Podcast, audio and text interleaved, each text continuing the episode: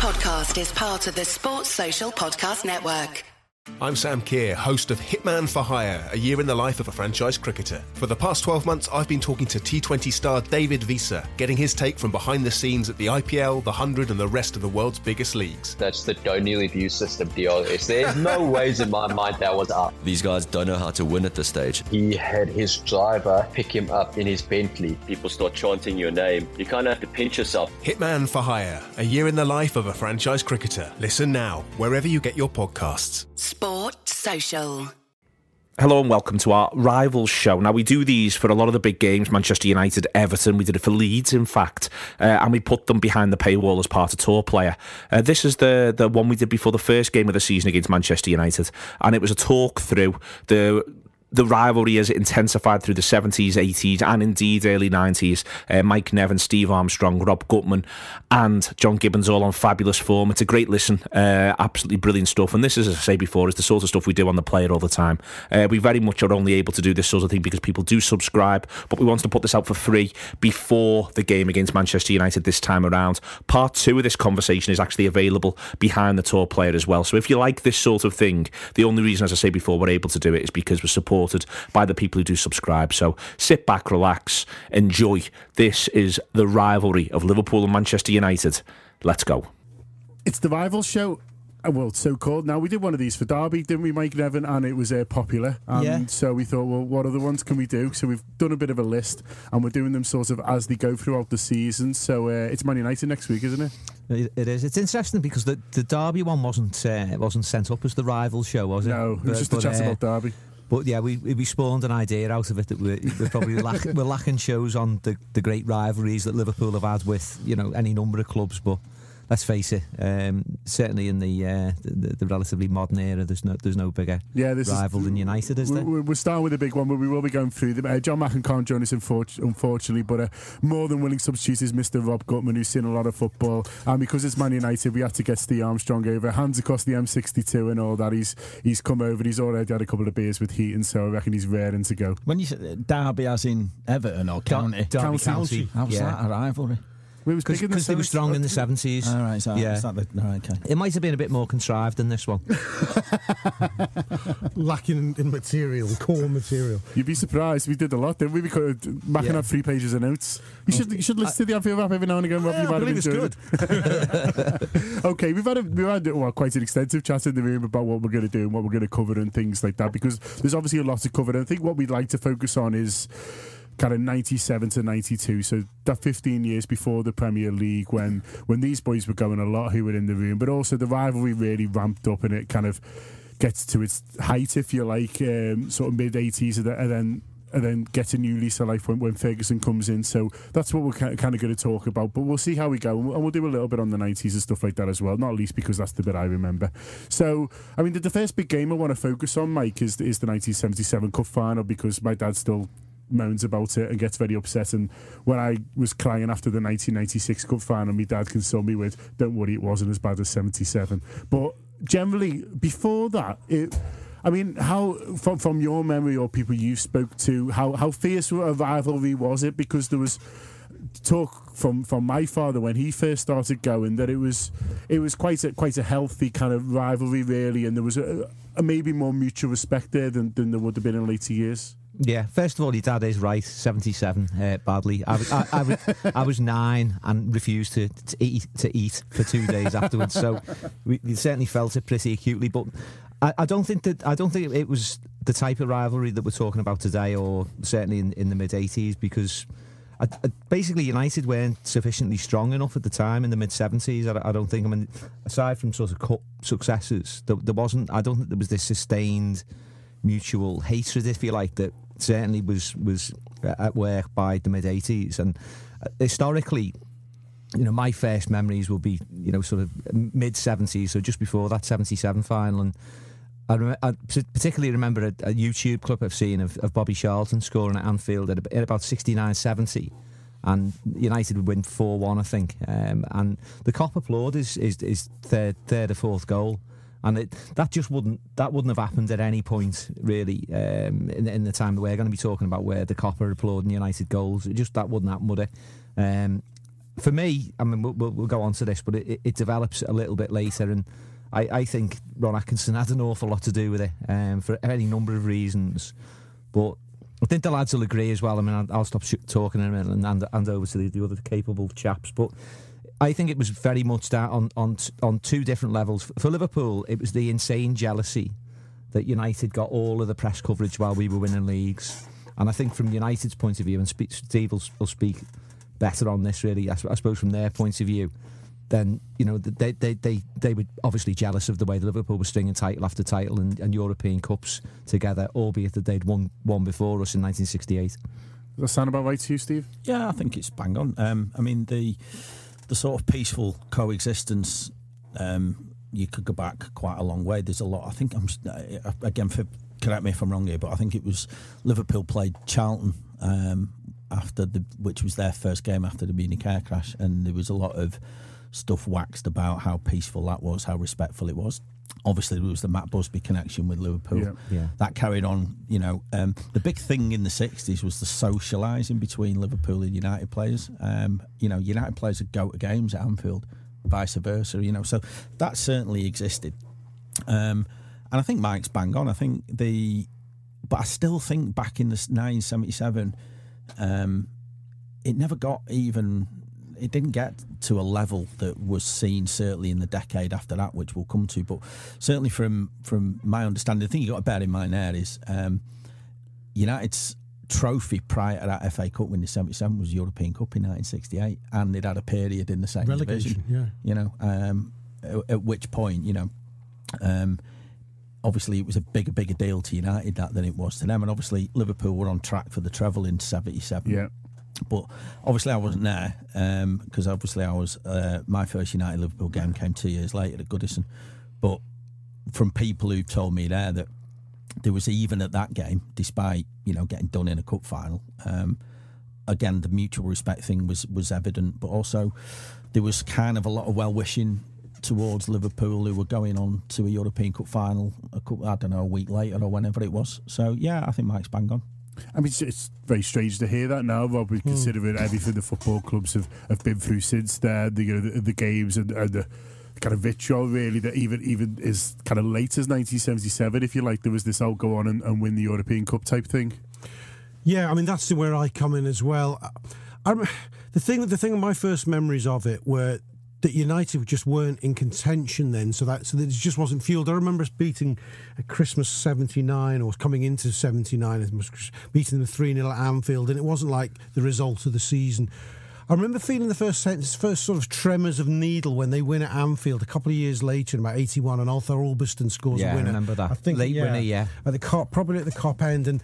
Uh, is, is Ron is that the end of the Sexton era or the beginning of the Ron Atkinson era? I can't I think it's, I think it's the first. Atkinson was 81. Yes, Yeah. it's the first one. So it's Ron Atkinson. No, Steve and I were having a little chat about it, and Steve's going to give his theory in a minute, no doubt, in some detail, I'm sure. But I'm, but I'm with Mike in as much as my recollection was that under Dave Sexton, who United had in the late 70s, early 80s, and although he's a bit, you know, it probably history doesn't reflect that well on him, but he did, United do finish second to us once in that period. Yeah, Dave Sexton, his personality was, was one of quiet dignity, and he didn't fan the flames. But and, and Ron Atkinson comes in. He'd rivaled Liverpool for a season with as manager of West Brom. They'd finished second to us, I think. Mike, is that right? 78, 79. Um, ne- they're never going to catch us, but I think we needled him in that era. But, you know, Ron, Ron was. I think Ron. It's, you know, he's much maligned for many good reasons, but he was a winner. And I think he arrived at Man United and thought, "I'm here now. Watch this go." And that was his attitude from the from, from the off. And it, you know, and it never quite happened for him. But he was it, he was determined to to, to be at, at the centre of, of a growing aggro. Big Ron from Old Swan. Um, I mean, what, Ironically, yeah. yeah. What was that? What was that like as, as him as, as, as Manchester United manager generally, Steve? I mean, away from the rivalry, was he was he someone that the, the, the supporter base identified with? Did they take to him? Yeah, I think if you look at the swashbucklings, know, Mike will tell you this. You know, United have always kind of been this look, just play good football type of thing, and that'll get people happy. Yeah. Um, they'd had the swashbuckling years of Doherty um, and everything that came with that, and that you know Tommy Doherty, despite you know a number of things. He's still one of the most highly revered United managers in history because of the style of football. You know, we had wingers absolutely going hell for leather at it. You then had this sort of utterly mundane period under Sexton, um, and it just bored United fans to tears. I mean, that season, his last season, he got sacked after winning his last seven games. I remember that. Well, it was, but there was a perception around him that he was he was negative, a bit like Don Howe at, at Arsenal. Yeah, yeah, absolutely. You know that. I mean, if you want to bring it to a more modern comparison, you got it's like the Van Gaal scenario. You know, um, ultimately did all right at United if you actually weigh up from what, what he picked up to where he ended up. Similar thing with the Sexton. Atkinson kind of brought that sort of swagger back. Um, you know, we were big in the transfer market. Um, you know, we made a lot of big moves. He was quite flash with how he acted in life. He had this sort of champagne lifestyle. He was never off sunbeds. Um, Mr. Bojangles. He, he was, never off beds, full stop. If you believe a lot of the rumours that were doing that out at the time, but um, he, he did. He kind of brought the sort of showbiz back to to United, and that was kind of what people wanted. But I still think that everybody likes a bit of flash every now and then, but at some point you've got to back that up. And the problem we had in and around the era under Atkinson was um, was if you think about what stoked the the kind of rivalry amongst fans. Mike said it before. There was, I mean, the whole thing was built on envy. Liverpool yeah. fans were envious of United for, for for something, and United were envious of Liverpool for different things. Us, we just wanted success and to be where Liverpool were in terms of competing for titles, competing for European success. Um, Liverpool were often envious of the fact that United were still putting more people through turnstiles. United were getting a lot more media coverage. Um, and even local media was stoking out. I mean, I mean, you remember the Tony Granada's out of Manchester. Yeah, you know, well, it wasn't just that. I mean, Tony Wilson uh, did a Granada reports with the Bruges Rosette on before the European Cup final one night. You know, that kind of stuff. So I think there was definitely the envy there for different things, and that kind of almost, you know, it gave it gave that part of not liking United another another boost. The problem we had back then was and, and you'll see it throughout the 80s. Our record against Liverpool in the 80s was, you know, you beat us uh, in 20 league games in the 80s, you won three.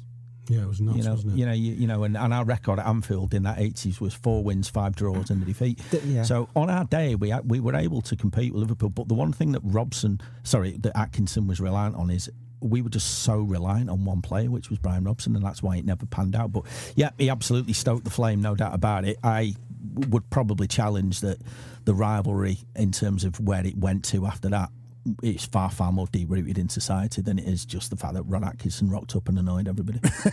yeah. So yeah, I, go on, Mike, I, I, I mean, I've just echoed practically everything that Steve said there. I mean, I think the thing about Atkinson though is that he, from the point that he picks up United in 1981, is that very quickly he has he has them challenging us for for, for cups and titles. And I, I know they don't win the league, obviously and that ultimately sees him, him done for. But um, you know, in terms of like cup semi-finals and finals, you know, our paths cross, don't they, consistently during his during his management. Plus, as Steve says there, you know what what fuels our hatred of United, aside from the sort of the media and press coverage, is the fact that they're just beating us all the time in the key games, not yeah. just in the cups. It, it's in it's in the league as well. I mean, the, the lost count the amount of times Liverpool would win the league, but United would double Liverpool in the league. You know, they'd won they won at Anfield. I mean, Rob will remember as well. I mean, just so many times United would win at Anfield, and we, we were craving, you know, just just the odd win against United, and we weren't getting it and it was. It, yeah. I mean, they, they, were the ultimate Liverpool bogey team, really. It's also it's also from perspective now people won't really understand unless you're alive then how big the FA Cup is, and yeah. Liverpool had never won the F. Well, Liverpool hadn't won the cup since Shankly's time. Paisley had never won the cup. We hadn't. We had won the cup in the last in '74. We are winning everything in Europe and in, in, in, the, in the league, and we really wanted to add the the FA Cup in the mid '80s to, to sort of cement our dominance. And we have we have three big semi-finals in the 80s prior to Kenny coming yeah. in and finally getting us the cup. We lose to Arsenal after about four of them, but we have two against United, one in 79 and one in 85 and both go to replays and both on they i think i think they heighten the tension in their own way because there's so much needle attached to them well, before we get on to 85, before we get on to 85, because Neil's, Neil's coming to the room now and he's warned me that you just want to do 40 minutes on it. I'm not going to let you. Um, I mean, so this this 83 League Cup final then is that is is that a big game for Liverpool yeah, in, in terms it was of massive, massive? Yeah, I, I remember. I remember. I mean, I'd, I'd, have been 15 then, and I think we went to a, a me and my mate me, and my dad went to a pub before for to, to have a pint, and I literally couldn't couldn't drink because I was too nervous.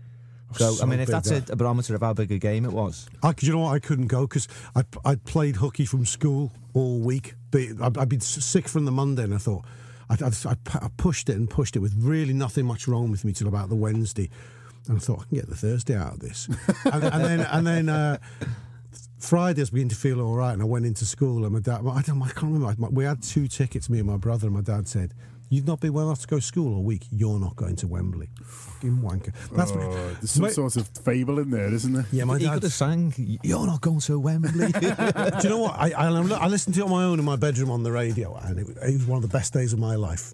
I remember bouncing around my own bedroom because we so nearly lost it, didn't we? Steve will remember. I like the fact that Mike couldn't drink through nerves age 15. I know, I thought I'd let that yeah, go. that's it, yeah. I had, yeah. had- I mean, they, they were very early drinking days. I will say. I mean, my maximum would have been three, but I couldn't finish one. You know. So I had one puff on a spliff that day, and I couldn't, I couldn't handle anymore. no, the, the interesting thing about the League Cup was um, obviously there was the um, at the time you'd had um, a couple of European successes, and United were still sort of hitting the wall. Um, it was interesting because in the eighties, Liverpool only had what you'd class as two nemesis. One was the FA Cup, and the other was Manchester United. So when those two things came together, in terms of Liverpool v United in the FA Cup, that absolutely sent the thing through the through the roof. The League Cup, I'm, I I can't remember. I, I'm guessing it was Milk Cup. Yeah, it was. then, Yeah, yeah, it was. you know, I mean, the fact that it was sponsored by Milk almost dumbs the whole thing down on its own, doesn't it? But um, it didn't quite have for me the intensity that an FA Cup game um, had. But where it was important for United was that was our first ever League Cup final. Um, and it was interesting because both sides, um, I think the League Cup, League Cup had been going since the sort of early 60s. I think Liverpool's first final was like 78, 79. 78 it was. Seven- yeah. 78. Yeah. So the two most successful clubs in terms of, you know, silverware in this country's history were meeting. Um, you know, it took us a long time to win it. Um, in fact, we ended up not winning it till sort of 1991, I think it was, or 19, 1992 it was. So, yeah, that, that was a big deal for us. But um, again, it just showed the fact that um, Ray Wilkins captained United that day. We had a brilliant semi final when we went to Arsenal. Um, I think we won 4 2 at Arsenal. Coppell scored two. Um, and then Robson, I can't remember if he got injured in the semi at Arsenal or the second leg um, at Old Trafford. I can't remember either way, but Robson was out of the final, and none of us, you know, it, we were such a one man team. Um, and I, don't- I can't think of any, but we, with the exception of Maradona, for wherever he was playing, whether it be club or country, I, I can't recall another one man team to the level that United were um, at the time. Whiteside was emerging as your uh, Rooney. Uh, He, he looked like he was going to be your Rooney, didn't he? And he scores that great goal. Yeah, I think he Really was young. Yeah, he Youngest was- player to score at Wembley. Yeah, well, he did it in both finals that year. We because obviously we won the FA Cup that year, and I think he scored. I think he was 17 when he scored against Liverpool, and it was early doors. It was about 12 or 13 minutes in, wasn't it? Yeah. Yeah, such a Um, unit, wasn't he? Yeah, back at that uh, yeah. I mean, he was. I think they often said Whiteside was, you know, he was 25 when he was 16. Um, I mean, he him and him and him and Robson for me epitomised what going to Anfield was all about in any game. Um, and one of the things that I've said on this show when we've been talking about league games often is sometimes, you know. You, want to go you- going there, and it's great turning up and winning. You know when Mata scores, or where Forlan scores, or you know where O'Shea scores. And that's been, but you know you look at them games, we were never in it, and we didn't exactly rock up and, and take the fight to Liverpool. Pete Robson and Whiteside used to go to Anfield and just say, "We're going to kick the fucking shit out of a lot of you."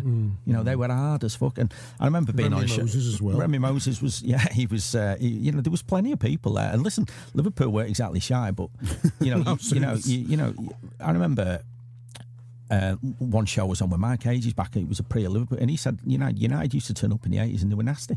They were a nasty team to play, and Robson and Whiteside epitomised that. There, there was a game, the, the game in '88 where Dalglish famously um, berates Ferguson and, and sort of says, "Speak to me, uh, sort of baby hmm. daughter," about because he hmm. was bleating about about the, the refereeing of that game. That game, hmm. Whiteside came on with Liverpool winning three one with the express in- instruction to start booting mm. people, and it completely disrupted Liverpool. And I think United were down to, to ten men, weren't they? As Yeah, well? of course. And yet they still got a three-three draw. The thing is that when Colin Gibson gets sent off, that doesn't. Is that- that's, that's- it's, that's it's the the same. equivalent As, of it's the having a same man- as bringing being a a man up. twelfth on. Yeah, yeah. That's No, actually the hardest to take in many ways mm. of of those '80s league results because finally we were we were, the, we were the most enjoyable to watch we'd been in that whole decade. We were properly agree with that. thumping you. We were three one up. Mm. and Man had scored a beauty. Nothing. Man sent off. Nothing was going to spoil that day.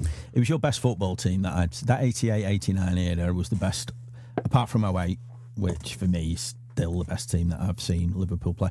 Even though it wouldn't have beat the sort of 81 84 this team it wouldn't have beat it because it, had- it had tried to play well and it had got kicked off the park rightly so.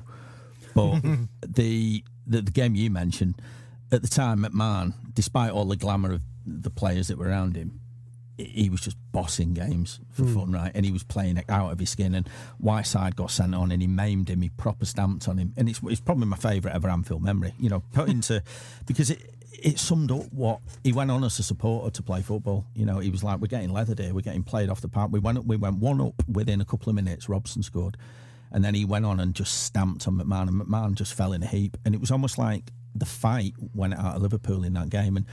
But that's what people like Whiteside did, you know. Hmm. Hmm. And he, and he, certainly in the '83 Cup final. At the end of the day, we just if Robson had been on that pitch, it'd have been a different outcome. I think potentially. I'm not saying we'd have won it, but I think the way the game panned out would have been differently without a doubt because they came as a bit of a pair. What I, what I was saying this to Steve beforehand, I've got such a strong memory of this. In the aftermatch interview, this is pure, this is how big Ron's personality was suddenly all over that club Now they, they weren't, although they didn't, they weren't taking being second to us, not in his head. And in the interview afterwards, we've beaten them, he's gutted because we've turned the game around and, you know, by extra time, we've, we've properly done, we've properly won the game. And he goes, we, I I did Motson's interview. He goes, "I tell you what, John, we're going to come back in here in May, meeting Wembley, and we're going to swamp the place." That was his, it was this defiant Yeah, I message remember that. had. Yeah. and they do come back and they do win the cup, and it was sort of, I don't know. It actually made me as a Liverpool fan think we were. It made it made the sort of hairs on the back of my neck stand on end. A little bit frightened because the one thing we I, every season pre-season I started scared of United because they had more money than us, and they'd go out. I remember one time they buy Jesper Olsen, who'd been a star for Denmark, and Arnold Mühren, who was one of the midfield players of the game that time, and they buy a forward, and you go for fuck's sake. And we we because we'd been good, we'd only tinker, so you'd think the gap can only close here. So it was a very worrying. There was a deep rooted um, fear in Liverpool fans that United would eventually win this title after 27 Through years, as it turns out, and that and that you know the, you you wouldn't see them for, for dust again, and that sort of came true. Yeah. you know. Yeah. Um, and but but certainly at the time, I, mean, I think. Um, yeah, so that, that 83 final, I mean, and there was controversy as well, wasn't it? That McQueen got brought down by Grobbelaar. Grobbelaar probably should have been sent. Battiston Um, thing yeah, he It's hard, clatters it's hard to get annoyed about that though. Yeah. For me, you know what I mean. I just love anything that involves violence and people doing. Is that a precursor to the, uh, you know. the, the, the the slightly abbreviated 85 chapter?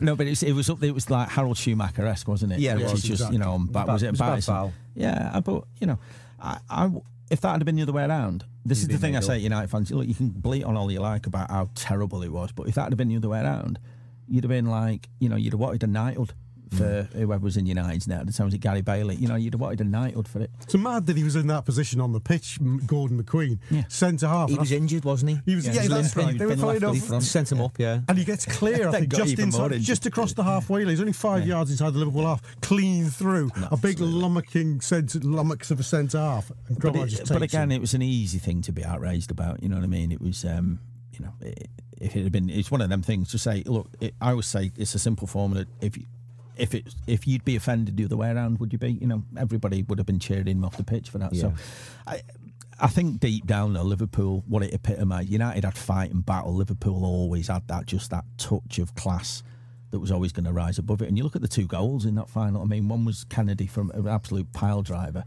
and then Whelan. Ronnie Whelan's, you know, which you know, Yeah, it still gets replayed today, doesn't it? does it really? How good? Whelan, and again, Whelan's curled it. Brilliant Yeah, goal. He much gets so. against, Mo- is it, does he hit Moran's legs or something? In the yeah, it comes thing? back off him. Yeah, yeah, that's Hey, right. we'll stop yeah. it. We'll stop. Okay, let's do 85 and treat Right, Steve. okay, you, you've been very good. You've Yeah, talked for 22 minutes. You've been good, boys, so I'm going to let you do 85. But, I mean, it, the one that I guess people talk about is the FA Cup semi final replay, isn't it? But presumably. First game was both amazing. games. Well, well, let's do the first one first. Oh, what then. a game that was. were they both at Maine Road or was No, it first is Goodison. Goodison, okay. First is Goodison, and I remember. So I think I, I had a ticket on my, as you did back then, I seem to have so many away tickets on my own. I get one for me and my mate, but we wouldn't be able to sit together because of the way it worked out. Do you think they let it? I mean, it, it wasn't deliberate. But do you think they'd have it at Goodison now? If if it was still semi-finals at, at neutral venues rather than this Wembley business, do you think they'd still do the Goodison, oh, or did you think they'd, know. they'd send us to Aston Villa or something? I, think, they'd probably I send think us back to then it was a, back then it was about convenience. It was geography, there wasn't it? Yeah. geography. Yeah, yeah, Now that's- it's about who can we get more into. So no, I mean, And well, and in, 70, Maine Road in, or in Goodison, it seventy would have nine, been what it was. the same the same fixture. It was it was main Ra- Mo, sorry Maine Road to start with, and Goodison for the replay. 79, in yeah. eighty five, it's it's the other way around. So th- so there Yeah. was a symmetry to that. But Yeah.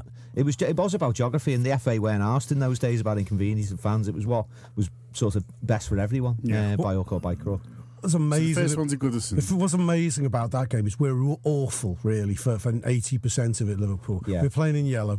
And um, they're in front for most of the game, I seem to remember. And then uh, Ronnie Whelan scores that stunning goal, doesn't he, to equalise. Unbelievable goal. He just bends one in from it must 35 yards, I think, and it's in the last. It's virtually the last kick of the game, isn't it? And uh, we go. It's one of my favourite celebrations of the of the entire 80s. That you know, on my own, but with strangers all around me, became my best mates. And then then they go- go on to dominate uh, extra time. I think Strachan scores. Is it Strachan who scores in extra time? Stapleton. Sta- okay, Stapleton. And then we repeat the trick. W- If there's not a dram- just as dramatic a goal in injury time in extra time, Yeah. Walsh scores. And what's the Yeah. build up to it, Mike? Dalglish crosses it in. Uh, uh, there's an offside actually. The linesman he put his flagged flag for up. offside. Yeah. and he put his flag down. And thi- thi- Oh, thi- yeah, this is the trigger it. for Atkinson to go bonkers again after the Yeah. game. But um, we were we were laughing at our heads Dalglish off. whips a cross in. Rush uh, heads brilliantly at the far post. Bailey saves it, and it just uh, drops down on the line. And there's like the there's a, a pregnant pause, and like the, the crowd, the, the ground just sort of falls silent for about you know it's like a millisecond. It is actually, and Walsh just comes in and in his own words, he bandled it in. Um, Do you remember, he the said thing, the interview but if you remember the, the this thing about the off, it, it was George Courtney, and everybody at the time was just convinced that you know. I mean, you talk to some people, you'd think that he was your leading scorer before Christmas that season. You I, know, in, the, this- in, in the in the rivals show about Derby County, I was slating George Courtney for every- the same reason, yeah, but it's you know, exactly everybody's fans' everybody's got the perception of it. But um, yeah, George Courtney, there was uh, flag for offside and he, he ignored it. So yeah, it was. Um, but the interesting thing about that game was, if you think. Um, We'd both had European games the week before. I, I, for, you'll know better than I will, but I'm, I'm pretty sure you beat Panathinaikos Yeah. in the Yeah. week. I'm sure you leathered them for three or 4-0 four. at was it? Yeah. yeah. Okay, so you had that. United got dumped out um, of uh, whatever it was. The I think it must have been the UEFA Cup or the Cup Winners' Cup. Um, no, it would have been the UEFA Cup if it was. Um, and we got beat by Videoton in um, Hungary. Yeah, it Yeah. was. Yeah.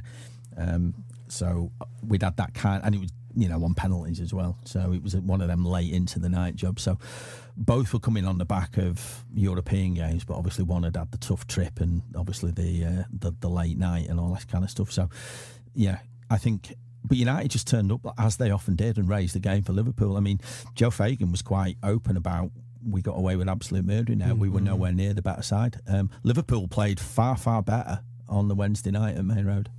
Far, yeah, that's far right. better. Yeah, talking of absolute murder, um, It was bad, it was it? I mean, I, I've, I don't think I've ever seen anything like it. I mean, Walton, the streets of Walton around Goodison. I mean, it was like a war zone, wasn't it? I mean, and this th- th- this was of the time. I'd see Steve said before about the sort of societal in- influences that it, as much were, were part of the rivalry. Um, certainly in, in the violent stakes. I mean, you know, there were, there were tough times, weren't they? And uh, you know, basically, teenagers got their kicks through this sort of thing. But um, a, a mate of mine from school actually wore. I, I, I don't know where he got this scarf from. Um, he, he wasn't he wasn't one of the cool cats, but he, he'd wear a scarf, whatever, and it had like a tinge of black on it.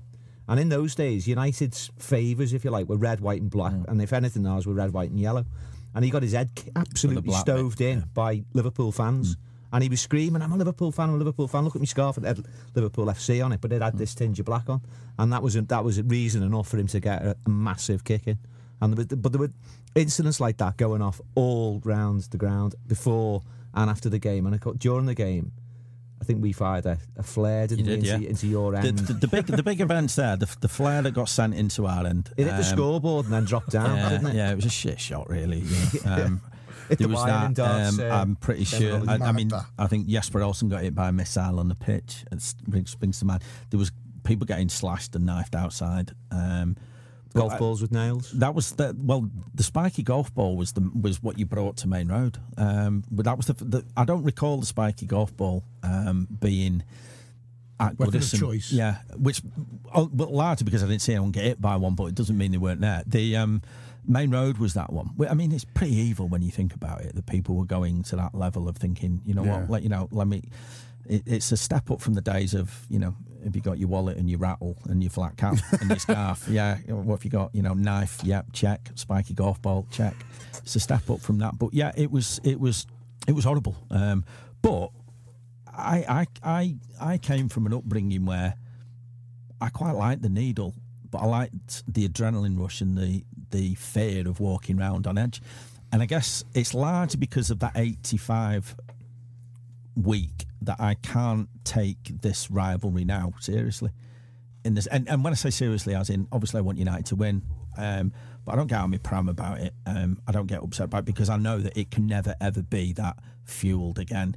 But I don't buy the fact that that rivalry stemmed from, you know, people winning this, people being on the telly more, people having more people. I don't even buy this nonsense about. Oh, it stems back from the fact that you built a ship canal to get to get cotton out of here without. I don't buy any of that nonsense. It was an absolute product of what living in the northwest was like in that kind of era. It was all about unemployment. It was about housing. It was about what you had coming through the doors in terms.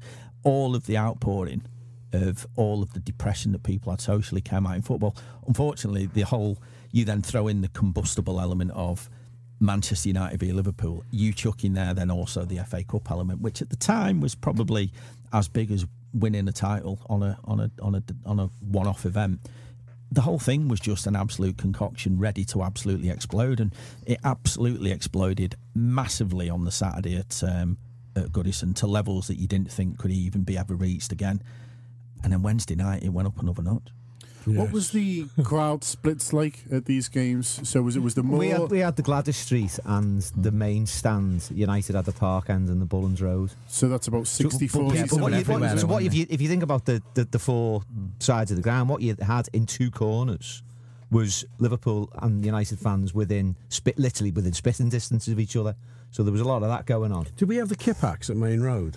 You have half the Kippax, don't you? So that, that Did- split is how it middle. worked? Yeah. I, I, I was um, again separate tickets, but no, actually it was us three of us had went, and two two of us, and we'd only got our ticket in the in the United end. So this is in the heat, high heat of all this. I was so it's eighty five, so I'm I'm eighteen, and we, we're in the United end, me and my brother. And um, we knew how dangerous that was. And I think we were brave. We said, we'll just keep quiet. We're watching a football match. We're just glad we got in to see this semi. But then Paul McGrath, after about 20 minutes, Paul McGrath scores an own goal and we're winning. We, we've played okay and we're winning. And uh, we just, it was just, you know, gut reaction. We celebrated it.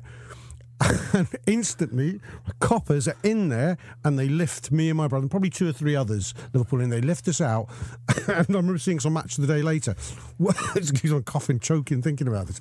Walked us along the touchline and just plonked us in the Liverpool end for our own safety's sake. And then we, and I saw a match today. We passed the dugouts, and I'm, I'm giving it the big one. Really? Past the camera, yeah.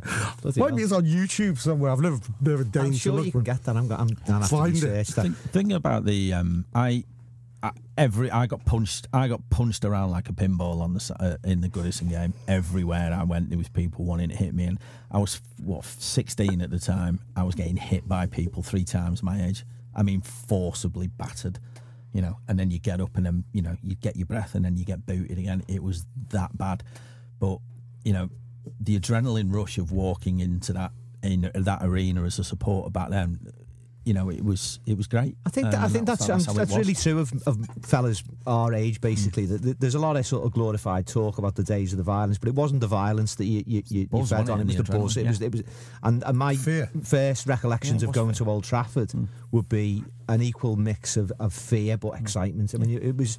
I suppose it was the prospect that something terrible could happen, mm. but getting back on the train afterwards, and mm. you know, if you if you'd won, that was great. But getting out the place alive was was, was a massive adrenaline rush. The thing is, though, um, those two grounds, though, Anfield and Old Trafford, weren't exactly because of the prestige of both clubs. Um, they were good stadiums. They were generally well kept in terms of Goodison and Maine Road were totally the opposite of that. And Maine Road, in particular, which I've often said is, you know, if you could pick the perfect arena to have football violence, That Main it. Road would be it. You could get in any part of the ground, you could walk around any part of the ground, and then you get outside and Those alleys. little alleys, rows and you can. Honest to God, you can get offside great, in there. wasn't it? Yeah, it was amazingly good. Yeah. And but the thing is, is how I went to that game on a Wednesday, having been booted around, you know, pretty much. You name a postcode in Liverpool on the previous week, and I got battered in it. I, uh, I, um, I went to that game on a Wednesday, going, I, I understand. I this is payback, and I'm going to do the. I'm going to do exactly what happened to me to everybody I see. Yeah. Yeah. Did you, Steve? no, I don't want to know. Loads of people did, but that was. But no, the point I'm trying to make is, it was a pretty fearsome experience that we had, and it was like it was like if you take a boxing match where you know you have this brawl in the first, and then you have the rematch, and hmm. then, then the rematch is always like another. Hmm. It was like that, you know. I think somebody described it as I can't remember who wrote about it at the time, but someone actually said if if the atmosphere at Goodison at the weekend was electric, Maine Road was nuclear. Yeah, and know. uh, I mean, there was there was aside from sort of fist fights and probably stabbings and stuff like that. There was I, the, the way it's just a glibly a few stabbings and that. But I mean, there, there was wanton violence as well against property. I mean, we, we lost obviously, which sort of crystallised a lot of this. So windows and houses, Two were- Mark were, Hughes were, goals, were, wasn't were it? just getting. the- Um, He certainly scores the winner, Mark. he, yeah, he, did- he, did he, Hughes did the Robson get the other one? I think Robson, Robson scored. equalised. Okay. Um, but windows in, in houses were getting put in by Liverpool fans, and there was actually a double decker bus that was on its side and on fire as we walked past it. And but you, I mean, you just put two and two together and you just thought, well, you know, On its side? so- yeah, it, yeah, it was on its side. It was blocking the road, and you just thought, well, you know what's happened there? The bus has been turned over and someone set fire to it. but you just, you know, and you but do. because of the times. It didn't seem that mad. I mean, I, you know, it's, that hmm. sounds cracker saying that now, but it, it's genuinely true. It's funny. It's funny you mention that now because that point about you didn't bat an eyelid. I a couple of years later we were at Millwall away and it was all going off down this street and I watched a load of coppers go piling down, a lot of them on horseback, and then about a minute later one of the horses come running back on its own with no copper on its back and its tail was on fire. Jesus and I just, you know, when you just stand there and I just watched it go past and I didn't even blink at it. It was like that's what happened. You know, Yeah. it was like that's what happened. But that that that night to me, just um, for me, that was when the rivalry and the hatred and everything got to a peak that could never be surpassed. Um, and I think there's been there's been a lot more snide stuff ever since. If anything, it's got more snide since. You know, there was a lot of the, you know that's when it, It was since pretty then organic, really, wasn't Let's it? talk about the song we used to sing at them then, uh, uh, because that was the high of it for me. Is when we we sung about Munich. Yeah. and you know it's to our eternal shame that, but that was the height of it. And I tell you what, nobody who sung it then, Liverpool fans, even crossed their minds. and that it that wasn't. the and right it- it's to important to say as well. It, it wasn't Every- a minority. every It- single it- one of us. Everybody sang it, and uh, just uh, uh, it, with reference to that song. But um, what the exchange that I vividly remember at the replay at Maine Road is that Liverpool when they went one up. Um, the, the, our, our part of the Kippax was getting all cocky, and they started singing "Atkinson, Atkinson, shut your mouth, shut your mouth." And United came back with "Shankly, Shankly, 81." And then Liverpool basically won this argument 2 1 by coming back with Munich, Munich 58. And it's, it's if, you, if you get the, the, the clip on the TV, you can hear it as, as crystal clear. But that, again, it, it was just, it's terrorist banter. And, and it's the worst use of, of, of banter hmm. as, a, I think as a description. I But think it needs, probably needs pointing out as well that this is 27 years after the Munich air disaster. So Yeah. it's, Yeah. it's quite. Re- there'll be people there in that ground who would have remembered it. It's about the same as, as Hillsborough is to now, really. Yeah. And, and I, I don't think the disasters are the same because. Uh, one- completely different Completely different thing, but in terms of in terms of memory, in terms of time past, I mean, it, it's nothing really. It's a generation. No, and, but I, but I think the, the key thing is that the generation that were at the height of all this chanting, you know, it, it, it wasn't our generation. No, it felt like ancient history to us. It And felt I'm, like I'm not, I'm, not I'm, to me. you know, I'm at pains to say I'm not, No, def- no, I'm not defending no. it in any way, Yeah. uh, and I'm as guilty of it as anyone. Um, I've but- never known a Liverpool song sung with such passion and such gusto ever before or since as, as Who's That Dying on Their Own. Mm. Yeah, Way. I mean, it, it's, it's sick Our looking biggest back. ever and- song. But, the When- thing, but then you know, I mean, Shankly eighty one was getting bound banged it around uh, by loads of people as well, and I think again, you know, we we can do Because you, whole, you, you had a, a tune to the same, yeah, the same, the same look, tune people as- people can oh, do people can do a show about about you know tragedies here, tragedies there. This song got sung, that got sung. You know, you know. I think everybody knows it's just it is moronic, and football brings the knobhead out in people better than anything else in the world. You know, and, and unfortunately, back then that was football was was was an environment where it was all right to do that kind of stuff. You know what I mean? It's you know I don't I don't get offended about stuff like that, whether it's about United or I just pity people who, who are like that nowadays because you think, do you know what, you should, you know, this generation is a lot more educated, has a much better lifestyle, has had a lot better upbringing than we had. Back then, uh, you put it down to, you know, social unrest, you put it down to social ignorance, you put it down to general you know the way things were back then it, it, was you know you can pinpoint to a lot of things in the sort of 80s 70s and the 80s whether it be racist humor on television homophobic humor. It was just kind of you know you see documentaries laughing about it on the telly it was all right in the 70s and you're sitting there recoiling in horror. You can do the same at, at sort of football um, and the same sort of thing. I think deep down though it was when the, the rivalry was starting to spiral into areas that became pretty nasty and pretty um, pretty unpleasant, really. You know, and I, I listen. I, I, I, you know, I don't like I don't like songs about that sort of stuff. I don't like people who who get. Um, you know, I don't think one-upmanship, and this is the other thing about the United Liverpool rivalry. It when you have a one-upmanship rivalry, you've got no control over where Yeah. that might go until people stop.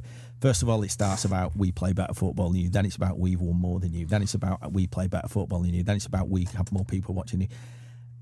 There's there's no ceiling to it, and then it does unfortunately start to dissipate off into realms that you just can't control. And you know the modern day versions of all of this kind of shite, as we well know, is is pretty despicable, really. But you know, um, I think back then though, um, I, I still I still put it down to the fact that as much as it was wrong, um, you could definitely pin ignorance to it, and you could definitely pin just how generally people felt about life in general to it. Whereas now, you expect better behaviour from people. I think, and oh, s- sorry to, to Okay. uh, butt in there, Rob, but and then t- to put it in a time context as well. Obviously, Heysel happens at the end of this season, and I know that was when I grew up in in in those terms, if you like, and it's a lot of Liverpoolians along along with me. And then obviously we we have Hillsborough as well, which just reinforces all of that. And I think that's why Steve's absolutely right to say that. To be honest with you, the modern day rivalry, it, you can't even speak of it in the same breath. It's com- it's entirely different. And I remember somebody said, try trying to explain why the rivalry had changed. That you know, it was Liverpool and Manchester lads who had this shared interest in a lot of things other than football, music and clothes and what have you. Whereas a fight now or a, a, a- a dispute at Liverpool Man United is like is liable to be be- between a lad from Belfast and a lad from Warrington, and you know, either might be the Liverpool fan or the Man United fan. Um, but it's it's just it's just changed. I mean, it, and, and it's a, So- a different world basically. It's a good point. That I mean, it's worth stressing outside of the confines of the contest. If you if you lived in Liverpool back then, you'd be in Manchester all the time. I was going to Hacienda. I think it didn't cross my mind that I was going into the belly of the beast. You know what I mean? I was having a night out in Manchester where the music was cool and the people were cool. Didn't even didn't even. ca- Of course, you suppose you logically connected the two, but not not emotionally. You didn't think, okay, I wasn't going to wear a Liverpool flag to go to the Well, Hacienda, I, but still. I can't stand the the man, oh Manchester is full of shit chance. I think it, uh, that that's sort of modern day moron like behaviour, and because it, it, it just isn't. You know what I mean? I mean, and it, it just pisses me off that, that people still want to sing that sort of I think, I, but I think when you bring chanting into it, full stop. You know, I mean, I, I've, I've got an issue. I've got no issue with somebody who wants to kick my face in. I've got no issue with it whatsoever, um, because it happens quite a lot, um, especially in my own house. I, um, but I have an issue with a grown man putting his hand up to me saying five times. I've got no issue with the fact. Do you know what? I don't care if Liverpool win 5, 10, 15 European Cups. They can win back to back trebles for all I care. I genuinely, genuinely wouldn't be bothered and it would not change my life one bit. The fact though that there are these childish people out there who, who this is again. I bring it back to this. It's the whole thing is about one-upmanship, about two cities that are 35, 40 miles apart, and it and it's it, it's pathetically childish that that ultimately keeps going into levels that I think become, you know, because this whole banter piece is one of the worst words in the world, and it's almost like an excuse to be just an horrible bastard and get away with it under the heading of banter. It's just not right. Unfortunately, you know, it people just need to sort of grow up and grow out of that. And I think a lot of our generation knew that in after that sort of eighty five era, um, it started to I think it, it didn't dissipate it didn't just disappear because obviously what you then had was United went into a period of a little bit of decline after that. Liverpool carried on, you know, who knows what would have happened after Heysel if you'd have carried on being able to compete in the European Cup. You know, your five could have been probably seven or eight, maybe even more. Um, obviously, you know we weren't in a position to be able to do anything regardless of that. But you know, I think when you got to the end of the sort of eighties, um, the gap between United and Liverpool on the pitch. I remember saying to Neil once, we um, we won the FA Cup in 1990, and you could just get the sense that Ferguson was starting to get the team moving. When I went to Anfield, I think it was either our first or our second away game. It was early doors in the season. It was September. We were up against that Liverpool team of the, that had Beardsley and Barnes and everybody else. We were three down after like 25 minutes, having played really well, and you just thought, God Almighty, this is never ever going to end. This, you know what I mean? Mm. I've never felt going into a ground so close to being. Do you know what? Are we getting back into this kind of rivalry where we could compete on the pitch then? And I think what the impact of that was on the crowd though was that kind of rivalry that you saw growing through the 80s, football and disappointment about football suddenly started to become quite important to people. Whereas in the sort of 80s, and do you know what? You'd have been, Liverpool fans would have still done, if you'd won no titles and no European Cups in the 80s, you'd have carried on doing what you'd have always done. You'd have turned up en masse. You'd have been going here, there, and everywhere on the continent doing the grafting and getting all the gear and bringing it all back because that's what people, lads from the Northwest, did football started to become a bit more important and a bit more serious to people um, towards the back end of the 80s. And people did start to actually start to take what was going on on the pitch a little bit more seriously. And, you know, that rivalry off the pitch in sort of the 70s and the 80s started to disappear a little bit. It's been but it all- superseded by the actual football, hasn't it? that it became back then, I think. Yeah. And and it coincided with, you know, one of your one of your sort of better sides and and you know, but then that's what Ferguson got onto for me was because for me, the modern day stuff where it got Ferguson stoked that more than anybody. This you know, surprised to hear you. You know, well, I'm not surprised when you mentioned Atkinson, but fucking hell, Ferguson. Oh, no, he definitely did. Proper stoked that up and brought. I mean, he was It's pretty much the first thing he did, wasn't it? when he yeah, came in? which again, I I can understand having a name and having a target and stuff, but he kind of brought that almost that vitriol from the stands and the terraces and in the cities. Um, and he, you know, and I think one of his comments at the time was, "It's always been there. It's been like that since the 1800s." Well, it hasn't. You know, most people could talk quite openly about how the coexistence between the two clubs was pretty strong up until the late 60s, early 70s, even into that sort of 77 Cup final period. And he, for me, he definitely took that on to another level. I think he came with that um, the pain of that defeat that we uh, we gave uh, gave him at, uh, when he was at Aberdeen, um, and that. that was that was one of the things when he comes down when he comes down. I'm not sure when the the effing perch comment comes out, but it was it was a lot later, I think, wasn't it? Um, but but certainly the mindset to to, to get one over on Liverpool was was there right from the very off, and He you know, fancied him. that his Aberdeen side were quite something special. He'd done something Clough-like in Scotland to win, even more so arguably, to win Aberdeen the league and break the old firm stranglehold. And um, I think he fancied him. He fancied them to be the the Borussia Dortmund of their era. I Yeah. think in his own mind. And we go up there and we win narrowly, but but effectively with a lovely goal from McDermott. And you get back to Anfield. I think he's still he's still in the ties, making his name in Europe, and Liverpool wipe them away four 0 and, I, and it rankles with him. And when he gets that job, that dream job, the biggest job in English football, which Man United wasn't, mm. he goes, "It's Liverpool. It's all." He was obsessed. I think the fact that Kenny's there as well, the Glaswegian, does his Yeah. head. Well, in. if you think about that, that before he, because it was interesting, you take the '86 World Cup, which he managed after Jock Stein they died, left? Dalglish out the squad. And well, well, Hansen was the one he And left Hansen, out, and then as a result of that, he started. Dalglish was injured, wasn't he? Yeah, um, but um, but it was obvious then. You mentioned that Aberdeen game. Um, Michael Grant's book Fergie Rises, which um, is a great read. I mean, if you want to get inside the mindset of a someone who's a winner, if you can take out the fact that it's a manager that's obviously put Liverpool through the through the through the mangle a little bit and it's a quite a fascinating read into the mindset of him. But you're absolutely spot on. The, the chapter about that night where Liverpool uh, got Aberdeen got absolutely taken to pieces wasn't so much about. He actually idolised how Liverpool did things. That was like the the benchmark that he had to adhere to.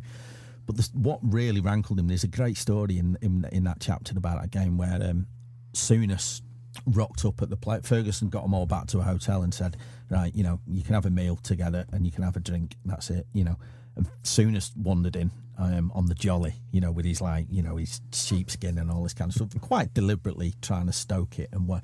And apparently, uh, there's a lot of quotes from Aberdeen players who were saying you could like they were des- they were all laughing, like going like you know behind the but like behind the headmaster's back because they could see the steam coming out of his ears. It's almost like he carried that level of anger right the way into his United career. Um, and obviously the end product of that and what it what it became was obvious. But yeah, I, I, I absolutely think you're right. I mean, if you read that chapter, it's um, it's quite a fascinating read about how that stoked what was the passion inside him that Liverpool were the benchmark and I'll do whatever it takes. I will stoke up anything that that gets us back into that into that situation. Yeah. And I, I, I wonder as well about how much this this as I said before this sort of constant fear that United you know eventually overtake us because they are in essence probably just that slightly the bigger club I would say in in, in some senses that might rankle with some Liverpool fans but you know, if you look at the crowds throughout in the national sort terms, they are. They yeah, are England's and, and, they, and they were. And what, what made United that national club was was Munich, wasn't it? And the, the outpouring of sympathy. And I think Liverpool have become more of a, a widely supporters club uh, since Hillsborough as well for the same for the same reasons of sympathy.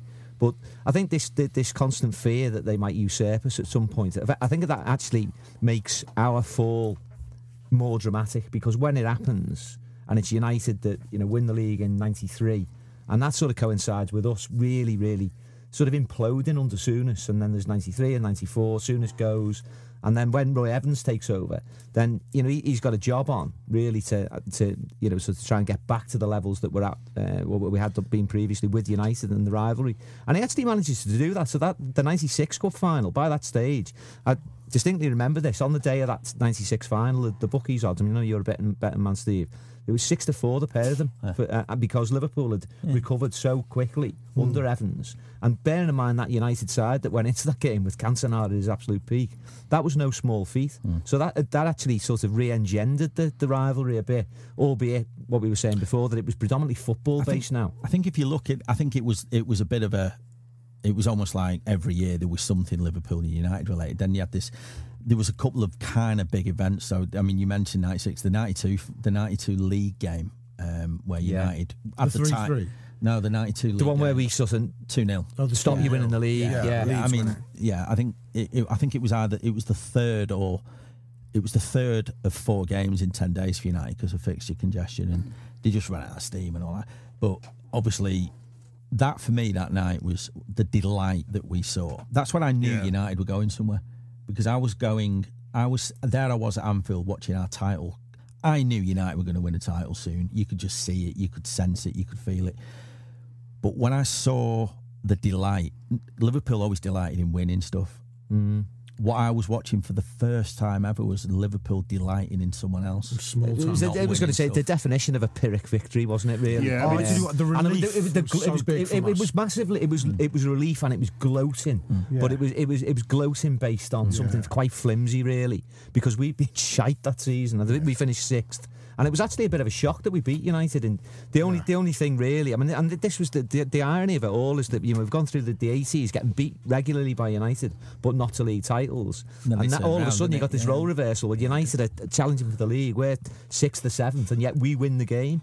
Uh, but you, I, I agree with Steve that There was this huge sense that art, you know, that this time had come when United would potentially overtake us. But I was walking out of that ground thinking, everybody thinks what must have been like walking out of the ground and thinking that must have been the ultimate. I, I walked out of that thinking, I'm all right here. You know what I mean? I can see, I knew that there was, we were coming like this on the stairs where Liverpool was concerned, and you just think, today was maybe the day that we passed. We might not have a title for it, but you just knew that that was going to come. And, you know, well, I mean, United really should have won that, that league title because it was Leeds' year, wasn't it? And yeah, I, which, I don't. which, I, is, which really, do, that rankles. I mean, the, you know, the, the, the, the, the trotted out phrase, the league table do, doesn't lie. I think it did that year. United were the better, the best they team in the country.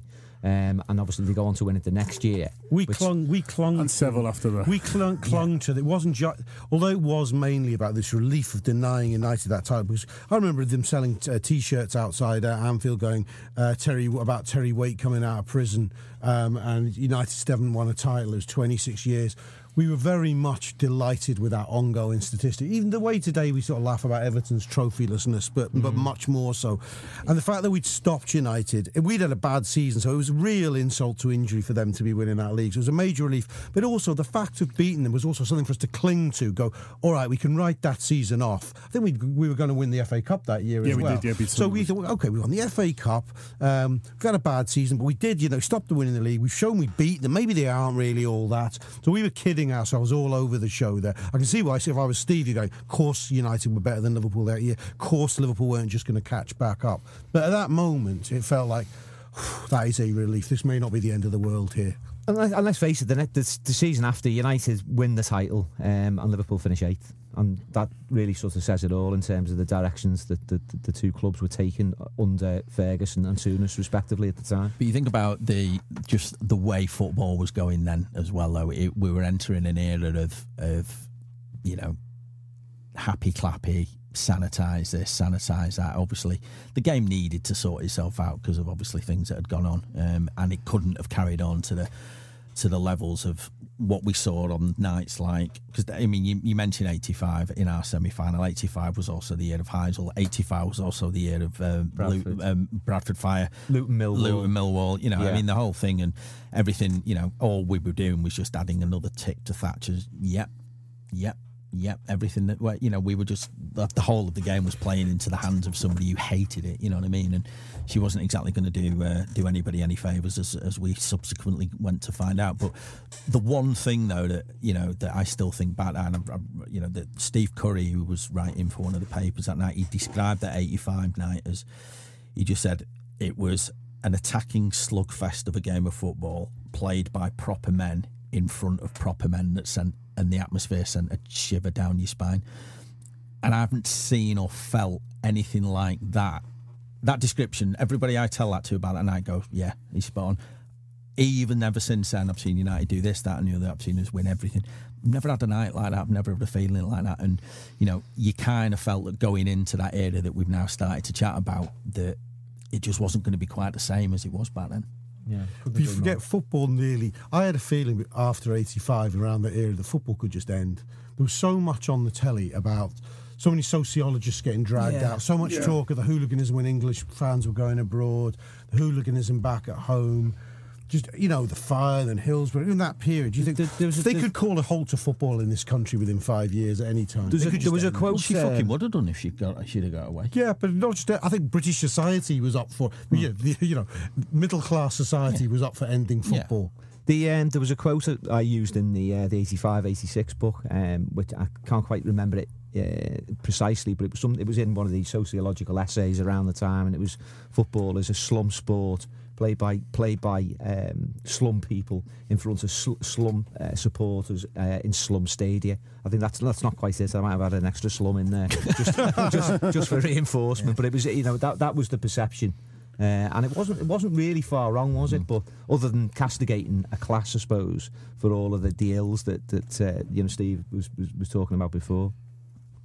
Okay, should we leave it there? We wanted to finish at 92 and we sort of have. There's obviously a lot of classic Liverpool Man United games after that, but football kind of changes. And, and the rivalry changes as well. Steve's quite right to point out that the 92 is a bit of a watermark in that, unfortunately, we start celebrating um, United not winning um, nearly as much as we, as we do Liverpool victories because they're quite rare. But thanks a lot to the boys in the room. That was really interesting. I feel like I haven't really done anything apart from press play. Well, you uh, haven't. You lit the touch paper, John. You lit the But I'll, touch but paper. I'll, uh, but I'll, but I'll celebrate. He a pint it over nicely, like a good holding midfielder who's just facilitating. It's like a good everything chat else. show host when he, he just let it flow. That's what it is. I feel like I've sat, here, I've sat here with like Muhammad Ali with Rod Hull and Emu. Thanks you, Emu.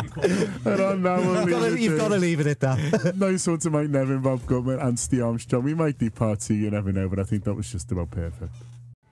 That was the rivals. A huge thank you to Steve, especially for coming over and giving himself over for that. But also Mike and Rob as well for speaking honestly. John for holding it all together. I said to John afterwards, "Do you feel as though the show went well?" He went, "Well, you just put a microphone in front of these fellas and they go." And I think you'll all have heard that, as I said before the thing began. Uh, that was originally a TAW Players show, a subscriber-based show.